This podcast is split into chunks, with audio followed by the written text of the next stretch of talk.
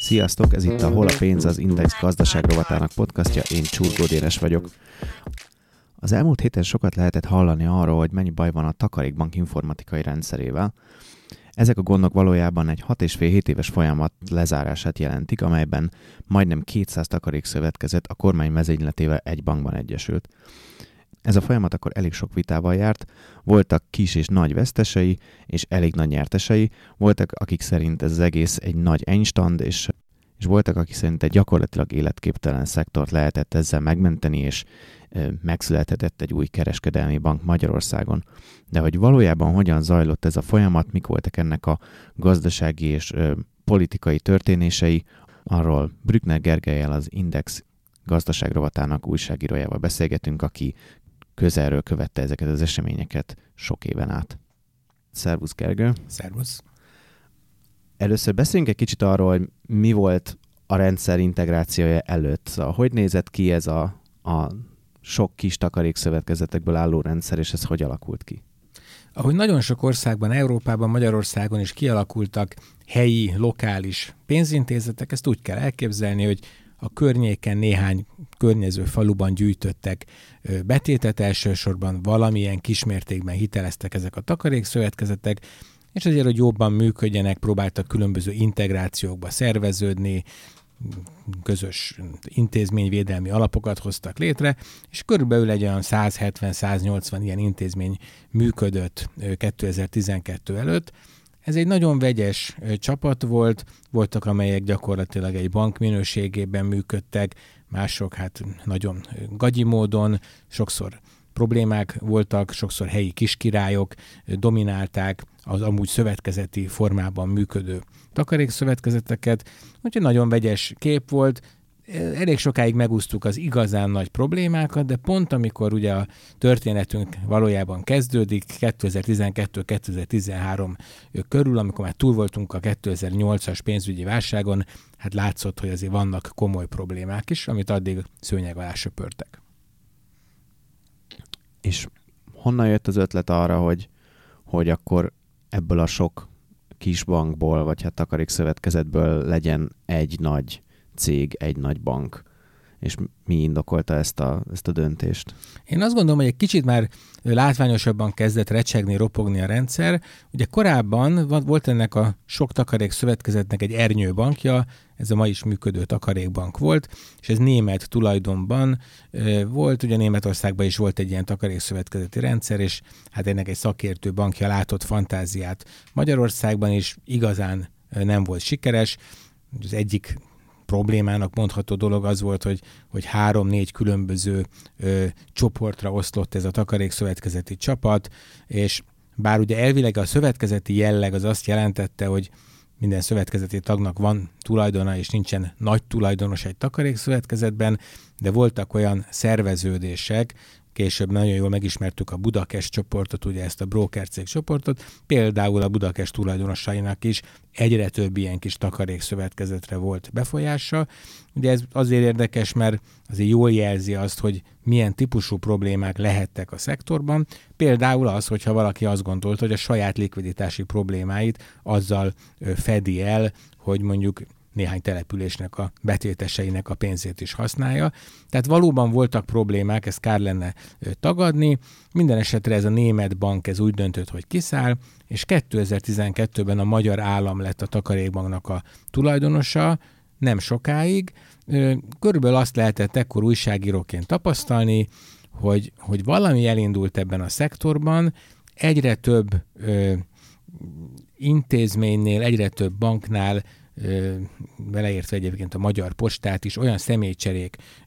következtek be, amik egy irányba mutattak. Fontos még annyit tudni a kiinduló ponthoz, hogy ugye Fidesz kormány volt ebben az időszakban, feltörekvő miniszter volt Lázár János, akinek részben az energetikában, részben a pénzügyi szektorban is voltak feladatai. Nagyon sok, például a Magyar Fejlesztési Banknál nagyon sok személycsere mutatott abba, hogy itt valami fajta hát új, új világ kezdődik, és akit ekkor még nem láttunk, később neki lett fontos szerepe, ugye Spéder Zoltánnak, aki az Indexnek is korábban tulajdonosa volt. Ugye ő maga személyesen, közvetlenül formális tisztséget nem viselt ebben a később elinduló nagy átalakításban, de nagyon sok hozzá köthető bizalmi embere került pozíciókba. Kitől származott vajon az ötlet, vagy ezt lehet tudni, hogy, hogy inkább a pénzügyi szektorból jött az ötlet, hogy itt van ez a sok problémás bank, amiből lehetne egy nagy céget kovácsolni, vagy, vagy ez egy politikai indítatású ötlet volt? Szerintem bármelyik lehetett, tehát hogyha a politika felől indulunk, ugye a Fidesznek mindig is hangsúlyos volt a, a, a vidék, a vidéki kisember, a szavazó, tehát ugye mai napig a választásokon ugye a kisebb településeken általában nagyobb arányban kap szavazatokat a Fidesz, tehát én azt gondolom, hogy hogy az, hogy ez ne legyen egy, egy, egy nagy vidéki csőttömeg, ez a politikának is fontos lehetett, ugyanakkor a pénzügyi szektornak is fontos lehetett, mert ugye azáltal, hogy közös betétes védelem, vagy közös garancia alapok működnek a különböző bankok és takarékszövetkezetek között, ez később egyébként a problémák egyik fő forrása is volt, tehát ha sorozatosan mentek volna csődbe ezek a kis takarékszövetkezetek, akkor azt a nagy kereskedelmi bankok befizetéséből kellett volna ugye betéteseket kártalanítani. Tehát, hogyha a tiszta szándékot nézzük, magyarul azt, hogy ne égjen rá a magyar pénzügyi rendszerre a sok kis takarékszövetkezet potenciális problémája, akkor ez mind a politikának, mind a bankszektornak érdeke volt. Hogy személyesen kitől indult a, a, a, a, ez a nagy reform, vagy ez a nagy átalakítás, ezt már sokkal nehezebb ö, megmondani, hiszen nyilván nem voltam ott ezeknél a tárgyalásoknál. Ugye Orbán Viktor miniszterelnök politikai támogatása és akarata nélkül. De teljesen elképzelhetetlen lett volna, egy konkrét kormánybiztos neveztek ki az ügyre, őt úgy hívták, hogy Vojnics Tamás, ő is korábban OTP, FHB bankokban vitt tisztséget, és én azt gondolom, hogy ugye, ahogy említettem korábban, Spéder Zoltán volt az a, az, az agy, vagy az a pénzügyi ismeretekkel, banki ismeretekkel magasan felvértezett szakember, akire rá lehetett egy ekkor átalakítást bízni, tehát akinek volt olyan szervezői meg szellemi kapacitása, hogy neki tudott futni ennek a feladatnak. Mint hogyha lett volna egy olyan ilyen kimondott vagy kimondatlan cél is, hogy egy olyan nagy, széles országos hálózattal bíró kereskedelmi bankot hozzanak létre, ami talán riválisa lehet az OTP-nek, és, és Csányi Sándor hatalmának a piacon. Ez, ez egy valós cél lehetett, vagy ez inkább csak egy pletyka? Azt gondolom, hogy ezt később nagyon sokszor elemeztük, ugye részben amiatt, mert korábban, tehát hogyha az OTP-t Csányi Sándor elnökvezérigazgatóval személyesítjük meg, ezt a bizonyos integrációs folyamatot pedig Spéder Zoltánnal, akkor ugye az az érdekesség volt, hogy ők korábban ö, közvetlen munkatársak voltak az OTP vezetésében, de ekkor már szétváltak az útjaik, tehát az egy, az egy állandó beszédtéma volt, hogy, hogy van-e közöttük személyes rivalizálás. Én azt gondolom, hogy nincs olyan politikai hatalom, ö, amelyik szeretné azt, hogyha egy hát rajta túlmutató gazdasági birodalom létezik az országban, tehát Csányi Sándor, mint az ország leggazdagabb embere és többféle szektorban érdekelt üzletember, valóban vélhetően a politika által azért sokszor limitálandó vagy keretek közé szorítandó ellenfélként is feltűnhet. Gyurcsány Ferencnél ugye még a válság környékén egyértelműen lehetett ilyen törekvéseket látni. Én azt gondolom, hogy óhatatlanul, hogyha egy nagy integráció, egy nagy magyar tulajdonú pénzügyi szervezet vagy központ épül, akkor az az addigi piacvezetőnek ellenlábasa. Az, hogy konkrétan ez benne volt-e a, a szövetkezeti integráció ötletének a fő indokai között, ezt, ezt nehezebb megítélni. Mi volt a terv, hogy hogy zajlik majd ez az integráció? Ugye erről hoztak egy, egy törvényt, 2013-ban, hogy,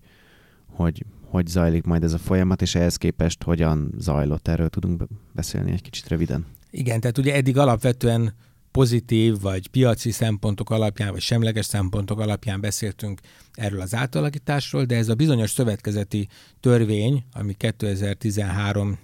ha jól emlékszem, talán júniusának, de úgy mindenképp az év közepén született meg, hát ez egyfajta atombomba volt, tehát ugye egy ilyen átalakítás az nem képzelhető el úgy, hogy mindenkinek az akarata szerint történjen, és ennek a sok-sok mondjuk volt akkor körülbelül 175 takarékszövetkezet, ezeknek voltak tulajdonosai, voltak tisztviselői, akik lokálisan ugye nagyon sikeresek voltak, megbecsült emberek, plastikusan egy-egy kis kakas volt a szemétdombon, tehát mindenkinek volt egy kis birodalma, és amikor meghirdettek egy olyan programot, ahol teljes kontroll, teljes egységesítés volt a fő cél, ugye ennek a pozitív olvasata az, hogyha egy fölülről kontrollált szektorról beszélünk, akkor kevésbé tudnak rossz gazdasági döntések mentén problémát okozni és csődbe menni, viszont a negatív olvasata az volt, hogy mindenki elvesztette az önállóságát, nagyon sokféle szempontból, akár a személyi kinevezések, akár a, hát konkrétan a pénzmozgásokban hol tarthatja egy szövetkezet a pénzét, mit kell támogatnia, hova vonódik el a nyeresége. Tehát gyakorlatilag azt kell, hogy mondjam, hogy hát a szövetkezeti szektor többsége az úgy érezte, hogy a függetlenségét, a hatalmát, akár a vagyonát csorbítja ez az átalakítás, tehát egy nagyon komoly ellenállás alakult ki, legalábbis a, a mondatok szintjén vagy a fejekben, ugyanakkor annyira erős törvényeket hozott a, a Fidesz, ami hát gyakorlatilag a mozgásterét teljesen leszűkítette a szektornak. Körülbelül az volt a következő hat évben a menetrend, hogy vagy megszavazol önként és dalolva valamilyen ö,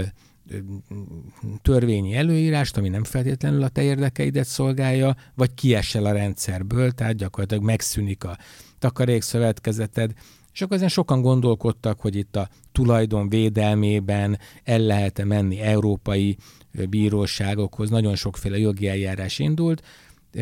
jogilag én nehezen ítélem meg ezt a folyamatot, de ha a kezdőpontot és a végpontot nézzük, akkor ebből a 175 takarékszövetkezetből, ugye most ott tartunk, hogy lett egy bank, lett egy takarékszövetkezet, és valójában ez a sok egyéni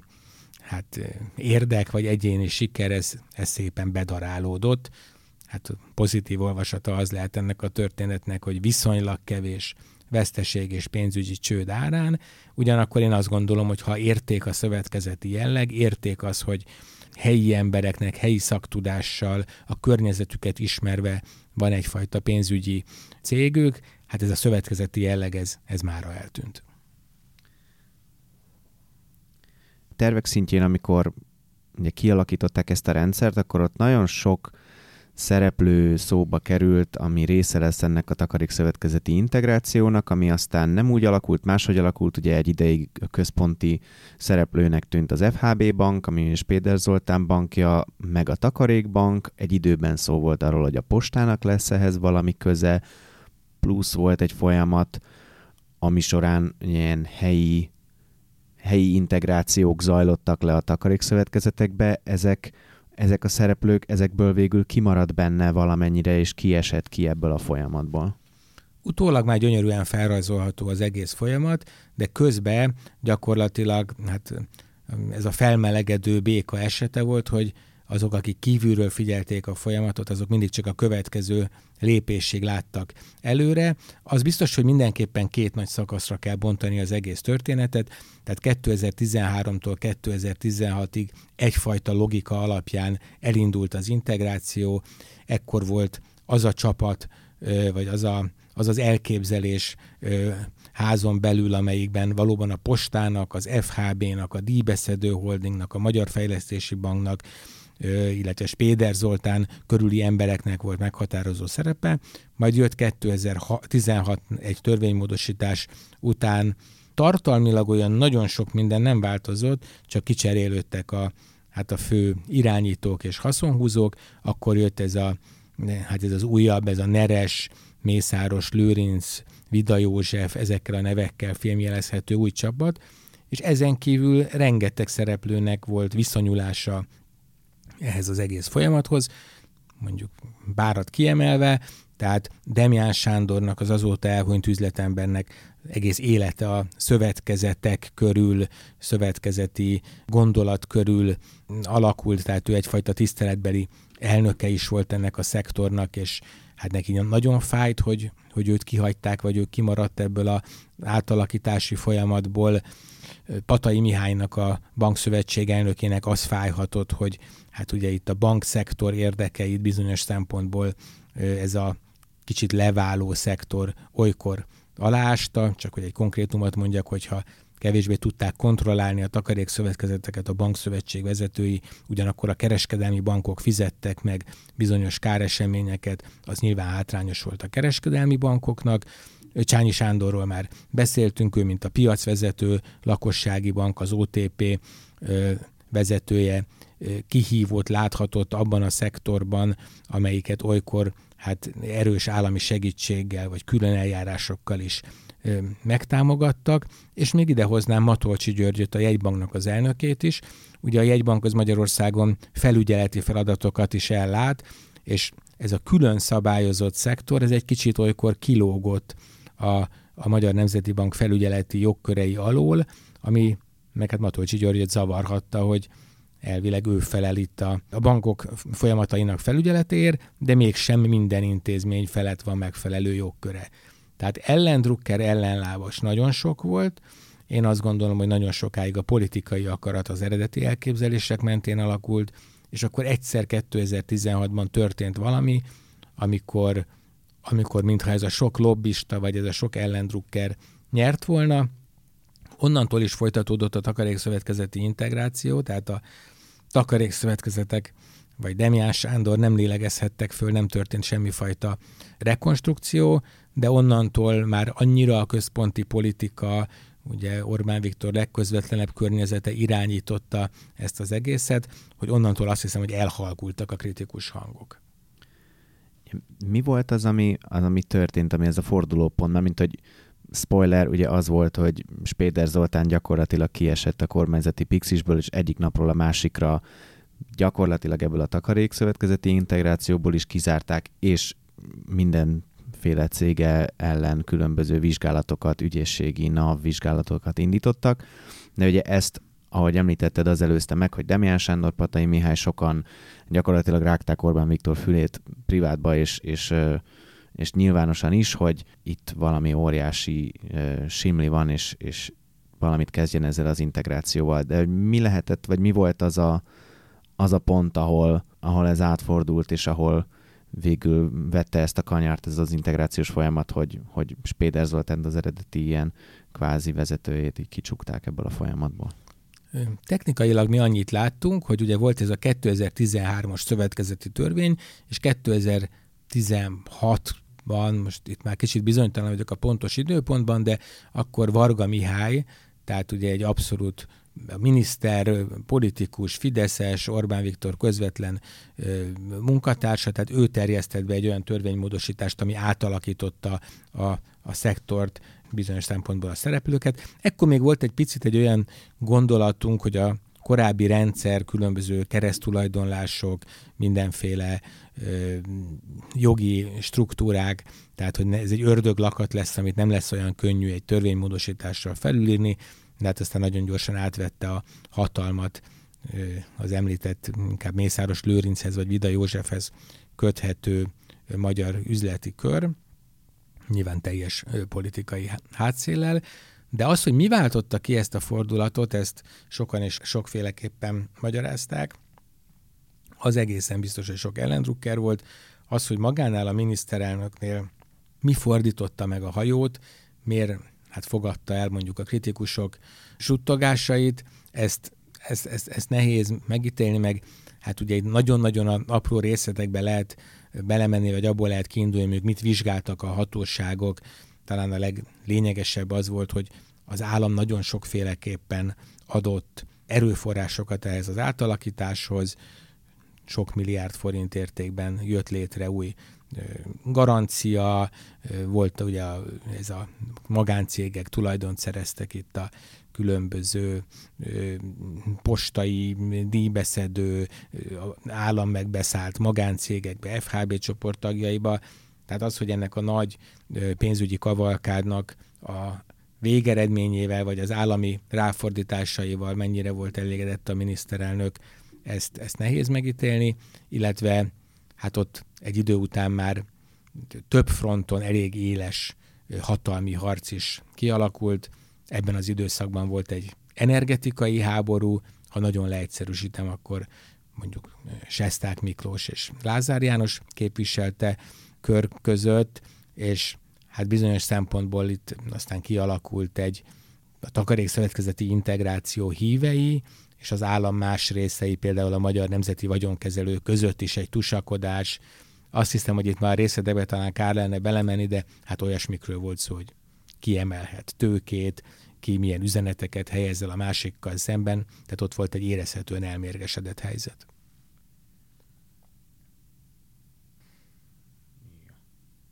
Beszéljünk arról egy kicsit az országos politikai csatározások után az helyi szintekről. Ugye ez az integráció, ez, ez, ez mivel járt konkrétan a, a takarékszövetkezetek szintjén, meg így a, a vidéki, kisvárosi, falusi Magyarországon? Amikor beindult ez az integráció, akkor ugye ami először történt, hogy volt egy nagyon komoly szűrés. Kiszűrtek 7-8-10 olyan takarékszövetkezetet, ami nem felelt meg az alapvető kívánalmaknak, sokan kiestek ekkor a rendszerből, voltak Körment, Soltvatkert, Orgovány, Székesfehérváron volt egy takarékszövetkezet. Tehát, hogyha ha nyilván mindenki valószínűleg a környezetében működő takarékszövetkezet történetére emlékszik, de hát sajnos itt ugye voltak károsultak,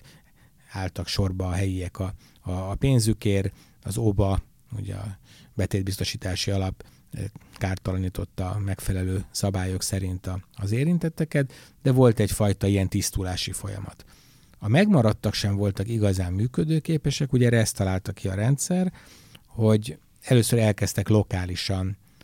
integrálódni, tehát mondjuk a 175-ből kihullott 10, a maradék az összeállt 12 plusz 3 szervezetté, tehát ugye volt egy fázis, amikor 12 ilyen regionális takarékszövetkezeti csoport alakult ki, és a fölött volt három ilyen központi intézmény vagy ernyőintézmény, és ami most az utolsó körben történt, ugye ilyenkor még a beolvadások után megmaradtak tulajdonok, megmaradtak nyilván kevesebb, de megmaradtak tisztségek, minden takarékszövetkezetnek volt vezetése, és a végső meghirdetett menetrend az meg arról szólt,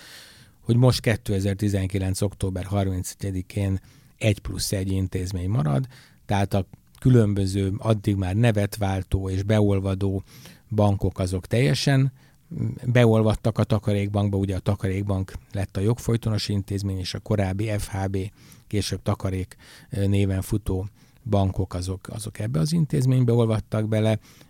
a takarékszövetkezetek szintén, és létrejött egy új, egységes takarékszövetkezet, aminek még se a funkcióját, se a tartalmát igazán nem ismerjük. Mindenesetre azok a bizonyos, tehát egy, egy folyamatos integrációs termékegységesítő, informatika egységesítő folyamat indult be, csak ugye ez nagyon nem egyszerű folyamat, hogyha két bank Nemrég volt ugye egy olyan kereskedelmi banki fúzió, hogy a City, a hazai Citynek a lakossági ügyfelei beolvadtak az Erste bankba. Ha egy ilyen történik, akkor is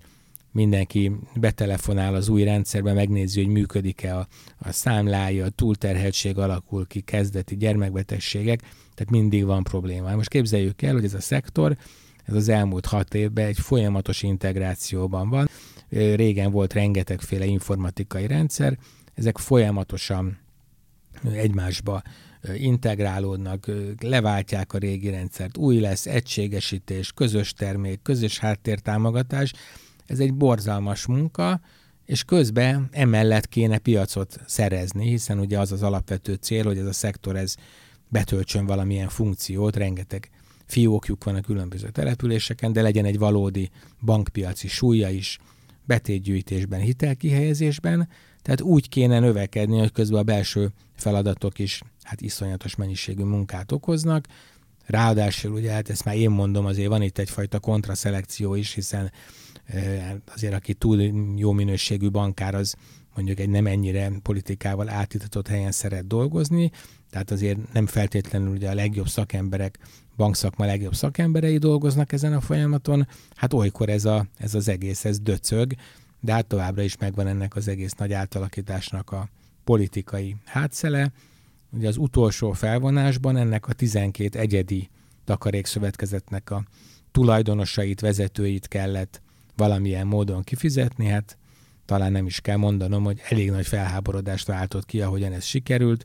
Nem igazán jó opciók közül választhattak azok, akik ilyen kényszerhelyzetbe kerültek, de hogy az egész 7 éves folyamatban mindig, tehát olyan szempontból professzionális volt, csak legfeljebb morálisan erősen megkérdőjelezhető a folyamat,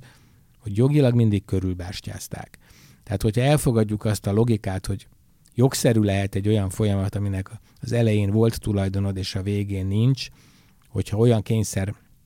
döntések előtt álltak a szereplők, hogy mind a három verzióval rosszul járnak, de azért legalább választhatnak, akkor azt mondhatjuk, hogy jogszerű volt a folyamat. Hát ugye alapvetően egy magasabb, mondjuk egy európai bíróság azért azon végig szaladhatott volna, hogy, hogy, hogy nincsenek-e itt feltűnő aránytalanságok, nem sérült a magájtulajdonhoz való jog, tehát én azt gondolom, hogy azért itt elég megalázó helyzetbe kerültek azok, akik valaha egy helyi takarékszövetkezetnek részben tulajdonosai, részben vezetői voltak, kényszerből hat éven keresztül bólogató Jánosként saját magukat voltak kénytelenek sokkal rosszabb pozícióba lavírozni. Ugye itt említetted, hogy a, hogy a takarékszövetkezetek tulajdonosai, a szövetkezeti tagok különböző rossz opciók között választhattak azzal kapcsolatban, hogy szeretnének-e tulajdonosai lenni ennek az új banknak, vagy sem. Erről beszélsz egy kicsit, hogy miért volt itt olyan, szerinted, vagy megítélésed szerint olyan választás előtt, miért voltak ezek az emberek, ami két rossz vagy három rossz opció közül lehetett választani? Igen, tehát valóban többféle választása volt a korábbi tulajdonosoknak, tehát aki mondjuk egy ilyen regionális takarékszövetkezetben volt tulajdonos, az kérhette azt, hogy őt fizessék ki pénzben, kérhette azt, hogy ő az új takarékbankban legyen tulajdonos, de azt is kérhette, hogy ebben az új szövetkezetben legyen tulajdonos. Ha ennyit nézünk, de jó, háromféle opció közül lehet választani, mindenki megtalálja neki legjobbat. Igen, ám csak, hogyha elkezdünk belemenni a részletekbe, akkor minden egyes opció az kifejezetten hátrányos volt. Tehát még úgy képzeljük el, egy akkor a, tehát a következő példám a szándékoltan túlzó lesz, mert nem ez volt a valódi arány, de mondjuk úgy képzeljük el a, a, a cserearányt, hogy mondjuk van egy részvény, ami a tőzsdén 9000 forinton forog, de a névértéke 100 forint, ugye hát senki nem örülne, hogyha azt mondják, hogy most el kell adnod a részvényedet, de nem a piaci árát, a 9000 forintot kapod meg, hanem azt a 100 forintot, ami rá van írva. Mondjuk ez volt az első opció. A következő opció az az volt, hogy takarékbank részvényt vehetett a, a vagy hát cserélhetett a, a, a szövetkezeti tulajdonos, a takarékbanknak a részvényei azonban 10 millió forint névértékűek, és képzeljük el azt a mondjuk 70 éves szövetkezeti tulajdonost a Somogy megyei két helyen, akinek volt egy 150 ezer forint értékű részjegye, ő úgy cserélhetett, hogy odatta ezt a 150 ezer forintos részjegyet, kapott egy 10 millió forint értékű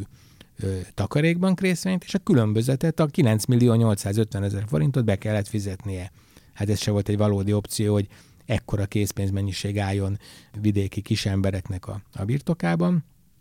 A harmadik az bizonyos szempontból az a sötét ló, tehát ugye egy olyan 2018-ban létrehozott új takarékszövetkezetnek is részjegy tulajdonossává válhattak a korábbi tulajdonosok, amiről igazán még semmit nem lehet tudni. Tehát nem lehet tudni, hogy ott milyen üzleti volumen lesz, mennyit ér. Tehát akár ugye itt, itt, itt, itt, itt nehéz megítélni, lehet azt mondani, hogy ez akár még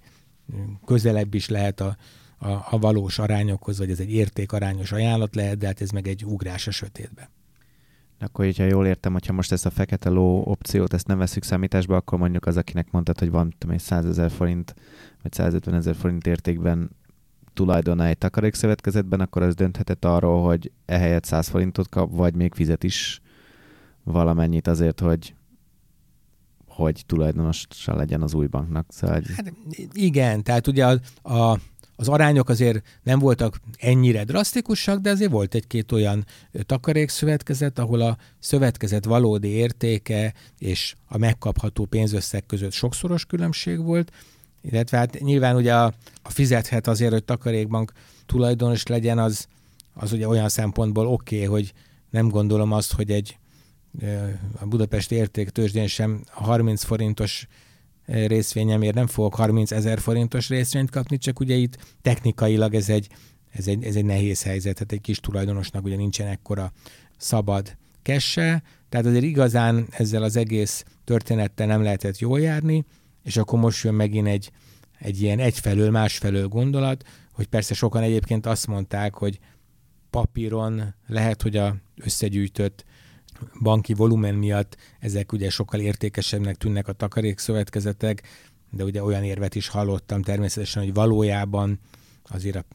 a, a valós értéke, a jövő képessége ezeknek a takarékszövetkezeteknek sokkal alacsonyabb volt, tehát a piacon se talált volna mondjuk a részjegy tulajdonos magas áron vevőt arra, amit, amilyen volt, de mindenképpen azért volt egyfajta ilyen enstand, egyfajta ilyen kizsákmányolás jellege ennek az egésznek. Akkor beszéljünk arról, hogy mi az, ami létrejött. Tehát, hogy 6 és fél 7 év integrációs folyamat után, október 31-ével megszűntek gyakorlatilag ezek a külön takarékszövetkezetek, létrejött egy takarékbank, meg ez a takarékszövetkezet mellette, ami egyszer majd biztos ezeket az ilyen informatikai döcögéseket is kiheveri valahogy. Mi az, ami létrejött? Ez egy milyen, milyen cég, milyen bank? Én azt mondom, hogy létrejött egy kereskedelmi bank, aminek van egy takarékszövetkezeti múltja. Ebből a takarékszövetkezeti múltból természetesen fakad egy csomó minden, például az, hogy a többi ekkora bankhoz képest sokkal több fiókja van, sokkal több vidéki ügyfele van, sokkal erősebb lehet az ügyfélszámban, betétgyűjtésben, ugyanakkor hát kevésbé lehet erős ugye a, a, a vállalati piacon, a nagyvállalati kapcsolataiban, vagy a hitelkihelyezésben, ami hát egy jelen pillanatban is egy kérdés, hogy a termékek, az informatikai rendszerek egységesítése az mennyire lesz sikeres. Én azt gondolom, hogy ugye nagyon sok feladata lesz ennek a banknak, nehéz azt belőni, hogy piacilag mennyire lehet sikeres. Én nem gondolom azt. Van olyan mutató, hát főleg ugye a fiók szám, amiben, amiben nagyon nagynak tűnik ez a bank, de abban, hogy a valódi versenyhelyzetekben meg tudná szorongatni a rugalmasabb, akár külföldi anyabankkal bíró, akár ugye az OTP révén magyar központtal működtetett nagy bankcsoportokat, ezt most kevésbé látom. Következő szintje ennek a hazai banki konszolidációnak az lehet, amit már régóta várunk, hogy a, a, ez a bizonyos takarékbank, ezzel az új tartalommal, a Budapest Bank, illetve az MKB Bank, amelyek ugye együttesen állam vagy államközeli bankoknak mondhatók, ezek egymással tudnak-e fúzionálni, együtt ki tudnak-e hozni egy, egy valóban versenyképes, valóban nagy bankot, vagy esetleg ezeknek a bankoknak a külön-külön meglévő nehézségei pont lehúzzák a többinek az értékeit is, mert sajnos ez is egy reális forgatókönyv, vagy az ő szempontjukból sajnos ez is egy reális forgatókönyv, nyilván a versenytársaik szempontjából az csak jó, hogyha ezek kevésbé acélosak a piacon, és hát könnyű a, az ügyfeleiket elszipkázni. Minden esetre az biztos, hogy a magyar bankszektorban még mindig van tere az integrációnak, ahhoz képest, amilyen kevesen vagyunk, viszonylag sok a bank, bár környező országokban járva, még kisebb országokban is találkoztam még több bankkal, tehát azért nem unikális ez a helyzet, hiszen tényleg a rendszerváltás utáni különböző fázisokban szinte mindenki bepróbálkozott a, a a régióban viszont kevesen szüntek meg szerencsére, vagy kevesen mentek csődbe. Tehát van egy ilyen banki integrációs momentum még mindig. Az, hogy ebben a takarékbanknak milyen szerepe lesz, azt meglátjuk. Én azt gondolom, hogy a jövő abban az irányba mutat, hogy még jobban eltűnik ez az egykori takarékszövetkezeti háttér vagy múlt. És akkor még arról beszéljünk, hogy most ez a, ami létrejött, ez kinek a tulajdonában van? Hogyha ugye biztos van olyan ilyen takarékszövetkezeti tag, aki végül tulajdonos lett ebben, még hogyha talán nem is sokan, de hogy kik azok, akiknek irányító többsége van ebben, a, ebben az új cégben. Ugye éppen ezzel kapcsolatban is azért sok információ volt, szabályosan, szabálytalanul változtak tulajdonok, talán eljárások is vannak ezzel folyamatban, tehát ugye vannak akik ezt, hát most valószínűleg csípőből pontosan tudnák a áttételek után azt, hogy, hogy pontosan kinek mekkora tulajdona van. Nem teljesen transzparens a dolog, ugye alapvetően Vida József mindenképpen megnevezhető, ugye általában a Mészáros Lőrinc féle kör, és ugye itt egy nagyon szórt tulajdonosi struktúra volt, amiben voltak ilyen csúcspontok, tehát amíg még voltak a takarékszövetkezetek, akkor addig a sok kis takarékszövetkezet, illetve kiemelkedően egy magyar takarék nevű cég volt, hát a, a központnak, vagy a takarékbannak a, a tulajdonosa, és ahogy változtak a szereplők, úgy változtak azok is, hogy hát kinek a bizalmi emberei voltak ezekben a csomópontokban bent. Tehát, ha két nevet kéne mondanom, akkor én Vida József és Mészáros Lőrinc nevét mondanám, mint a fő haszon húzói, hát nem lehet azt gondolni, hogy a, az ő szerepvállalásuknak nincsen köze ugye a Magyarország abszolút politikai főhatalmához, Orbán Viktorhoz, tehát hogy ez egy nagyon közeli, nagyon belső, nagyon bizalmi kör, akik ugye például a tőzsdén az Opus Globál nevű cégnek is a meghatározó tulajdonosai, tehát ha lerövidítem a választ, akkor őket mondanám. Bütnél Gergő, köszönöm szépen, hogy, hogy segítettél nekünk összefoglalni, hogy mi is történt itt az elmúlt hét évben a takarékszövetkezetekkel, meg, meg a takarékbankkal. Nektek pedig azt javasoljuk, hogy olvassátok az erről szóló cikkeinket, meg egyéb más cikkeinket, és hallgassátok a podcastjainkat, amit most már mindenféle erre használható platformon megtehettek. Sziasztok!